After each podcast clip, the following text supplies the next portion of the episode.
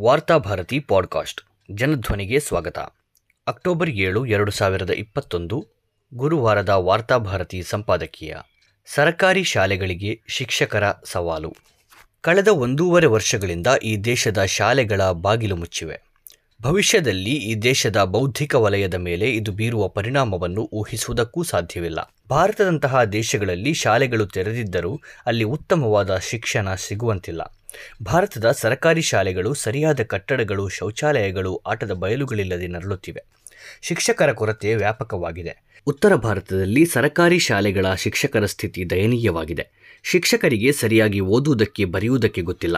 ಇಂತಹ ಶಿಕ್ಷಕರಿಂದ ಕಲಿತ ಮಕ್ಕಳ ಸ್ಥಿತಿ ಏನಾಗಬಹುದು? ಇಷ್ಟಾದರೂ ಭಾರತದ ಶಿಕ್ಷಣ ವ್ಯವಸ್ಥೆ ಕುಂಟುತ್ತಾ ಮುಂದೆ ಸಾಗುತ್ತಿತ್ತು. ಆನ್ಲೈನ್ ಶಿಕ್ಷಣ ಆರಂಭವಾದ ಬಳಿಕ ಸರಕಾರಿ ಶಾಲೆಗಳ ಮಕ್ಕಳು ಅರೆಬರೆ ಓದಿನಿಂದಲೂ ದೂರವಾದರು. ಇದೀಗ ಹಂತ ಹಂತವಾಗಿ ಶಾಲೆಗಳು ಆರಂಭವಾಗಿವೆಯಾದರೂ ಹೆಚ್ಚಿನ ಶಾಲೆಗಳಲ್ಲಿ ವ್ಯಾಪಕವಾಗಿ ಶಿಕ್ಷಕರ ಕೊರತೆ ಬೆಳಕಿಗೆ ಬರುತ್ತಿದೆ. ಲಾಕ್ಡೌನ್ ಅವಧಿಯಲ್ಲಿ ಅರೆಕಾಲಿಕವಾಗಿ ಕೆಲಸ ಮಾಡುತ್ತಿದ್ದ ಹೆಚ್ಚಿನ ಶಿಕ್ಷಕರು ಕೆಲಸವಿಲ್ಲದೆ ಬೀದಿಗೆ ಬಿದ್ದಿದ್ದಾರೆ. ಖಾಸಗಿ ಶಾಲೆಗಳು ಆರ್ಥಿಕ ಹೊರೆಯನ್ನು ಕಡಿಮೆಗೊಳಿಸಲು ಶಿಕ್ಷಕರನ್ನು ಮನೆಗೆ ಕಳಿಸಿವೆ.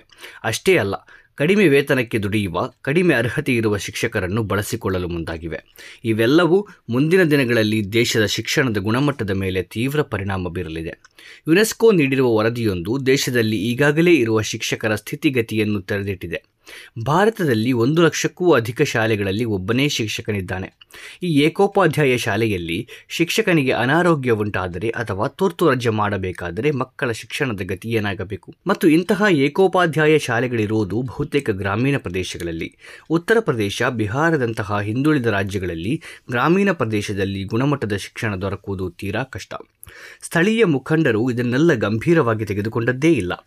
ಯಾಕೆಂದರೆ ಈ ಮುಖಂಡರೆಲ್ಲ ಮೇಲ್ಜಾತಿಗೆ ಸೇರಿದವರು, ಹಿಂದುಳಿದ ವರ್ಗದ ಪ್ರಬಲ ಸಮುದಾಯಕ್ಕೆ ಸೇರಿದವರು, ಸರ್ಕಾರಿ ಶಾಲೆಗಳಲ್ಲಿ ಕಲಿಯುವವರೆಲ್ಲ ಬಡವರು.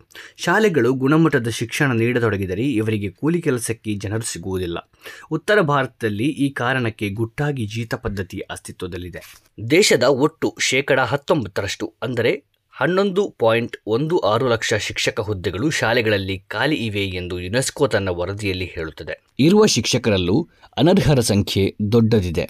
ಪ್ರಾಥಮಿಕ, ಪೂರ್ವ ಶಿಕ್ಷಕರ ಪೈಕಿ ಶೇಕಡ ಎಂಟು, ಪ್ರಾಥಮಿಕ ಶಿಕ್ಷಕರಲ್ಲಿ ಶೇಕಡ ಐದು ಹಾಗೂ ಉನ್ನತ ಪ್ರಾಥಮಿಕ ಶಿಕ್ಷಕರಲ್ಲಿ ಶೇಕಡ ನಾಲ್ಕರಷ್ಟು ಅನರ್ಹರಿದ್ದಾರೆ ಎಂದು ವರದಿ ತಿಳಿಸಿದೆ. ಶಿಕ್ಷಕರಲ್ಲಿ ಶೇಕಡ ಐವತ್ತರಷ್ಟು ಮಹಿಳೆಯರಿದ್ದರೂ ಅನುಪಾತದಲ್ಲಿ ನಗರ ಮತ್ತು ಗ್ರಾಮೀಣ ಭಾಗಗಳ ನಡುವೆ ಭಾರೀ ಅಂತರವಿರುವುದನ್ನು ವರದಿ ಗುರುತಿಸಿದೆ.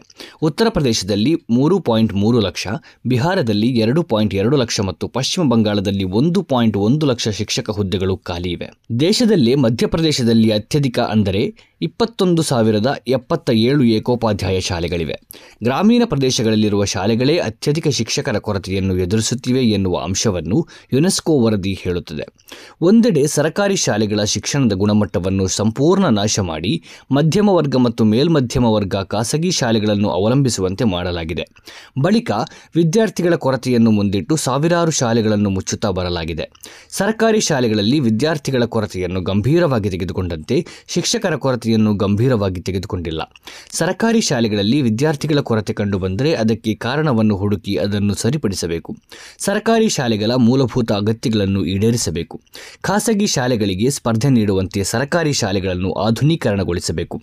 ಆದರೆ ಅದನ್ನು ಮಾಡದೆ ಶಾಲೆಗಳನ್ನೇ ಮುಚ್ಚುವ ಮೂಲಕ ಸರ್ಕಾರಿ ಶಾಲೆಗಳನ್ನೇ ನೆಚ್ಚಿಕೊಂಡ ಬಡವರು ಶೋಷಿತರಿಗೆ ಶಿಕ್ಷಣದ ಬಾಗಿಲನ್ನು ಶಾಶ್ವತವಾಗಿ ಮುಚ್ಚಲಾಗುತ್ತಿದೆ. ಮುಖ್ಯವಾಗಿ ಎಲ್ಲ ಸರ್ಕಾರಿ ನೌಕರರ ಮಕ್ಕಳು, ಜನಪ್ರತಿನಿಧಿಗಳ ಮಕ್ಕಳು ಕಡ್ಡಾಯವಾಗಿ ಸರ್ಕಾರಿ ಶಾಲೆಗಳಲ್ಲೇ ಕಲಿಯಬೇಕು ಎಂಬ ನಿಯಮ ಮಾಡಿದರೆ ಮಾತ್ರ ಶಾಲೆಗಳು ಉಳಿಯಲು ಸಾಧ್ಯ. ಉಳಿಯೋದು ಮಾತ್ರವಲ್ಲ, ತನ್ನಷ್ಟಕ್ಕೆ ಸರ್ಕಾರಿ ವ್ಯವಸ್ಥೆ ಈ ಶಾಲೆಗಳ ಮೇಲೆ ಕಾಳಜಿ ವಹಿಸಲು ಆರಂಭಿಸುತ್ತದೆ.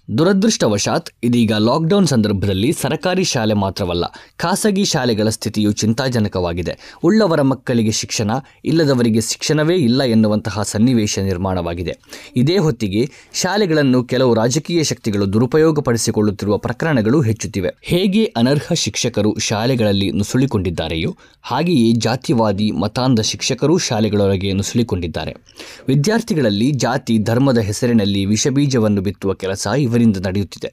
ಶೈಕ್ಷಣಿಕವಾಗಿ ಸಕಲ ಅರ್ಹತೆಯವರಿಗಿದ್ದರೂ ಇವರೊಳಗಿರುವ ಜಾತೀಯತೆ ಶಿಕ್ಷಣದ ಮೌಲ್ಯವನ್ನೇ ಹಾಳು ಮಾಡುತ್ತಿದೆ. ಇತ್ತೀಚೆಗೆ ಸರಕಾರಿ ಶಾಲೆಗಳಲ್ಲಿ ದಲಿತ ಮಕ್ಕಳ ಮೇಲೆ ಭೇದಭಾವ ಪ್ರದರ್ಶಿಸಿದ ಶಿಕ್ಷಕರು ಮಾಧ್ಯಮಗಳಲ್ಲಿ ಸುದ್ದಿಯಾದರು. ಇದೇ ಸಂದರ್ಭದಲ್ಲಿ ಆರ್ಎಸ್ಎಸ್ ಚಿಂತನೆಗಳನ್ನು ಸದ್ದಿಲ್ಲದೆ ಮಕ್ಕಳ ತಲೆಯೊಳಗೆ ತುಂಬುವ ಶಿಕ್ಷಕರು ಶಾಲೆಗಳಲ್ಲಿ ತುಂಬಿಕೊಂಡಿದ್ದಾರೆ. ಇವರಿಂದಲೇ ಮಕ್ಕಳು ಸಣ್ಣ ವಯಸ್ಸಿನಲ್ಲಿ ದ್ವೇಷ ರಾಜಕೀಯವನ್ನು ಕಲಿಯುತ್ತಿದ್ದಾರೆ.